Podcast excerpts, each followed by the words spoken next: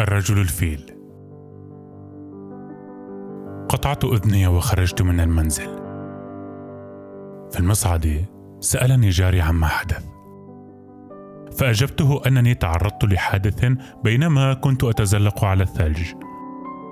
أما بائع الكشك فقلت له أن أحدا ما هاجمني ومعه سكين حاد. ثم في المقهى أصر النادل على معرفة ما حدث لي. أجبته لقد سقطت مني لا أكثر لا أقل. في العمل قلت لزملائي في المكتب أنني تعرضت لورم خبيث. نجح الأمر.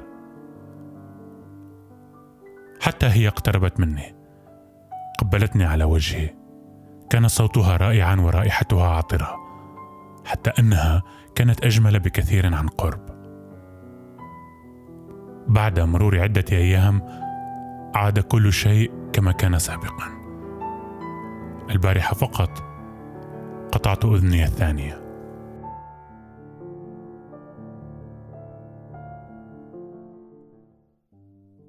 قصة حقيقية.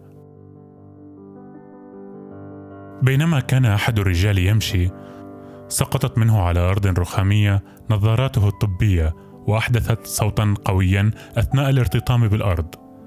انحنى الرجل ليلتقط النظارة بحزن. ذلك أن العدسات الكريستالية للنظارة تكلف كثيرا هذه الأيام. ولكن أصابته الدهشة عندما رأى أن النظارة لم تنكسر. اعتبر الرجل نفسه محظوظا واعتقد أن ما حدث معه نفعه في تعلم درس جيد بحيث إنه ذهب على الفور إلى مركز بيع النظارات الطبية واشترى بيتا من الجلد المبطن على الوجهين ليحمي به النظارة.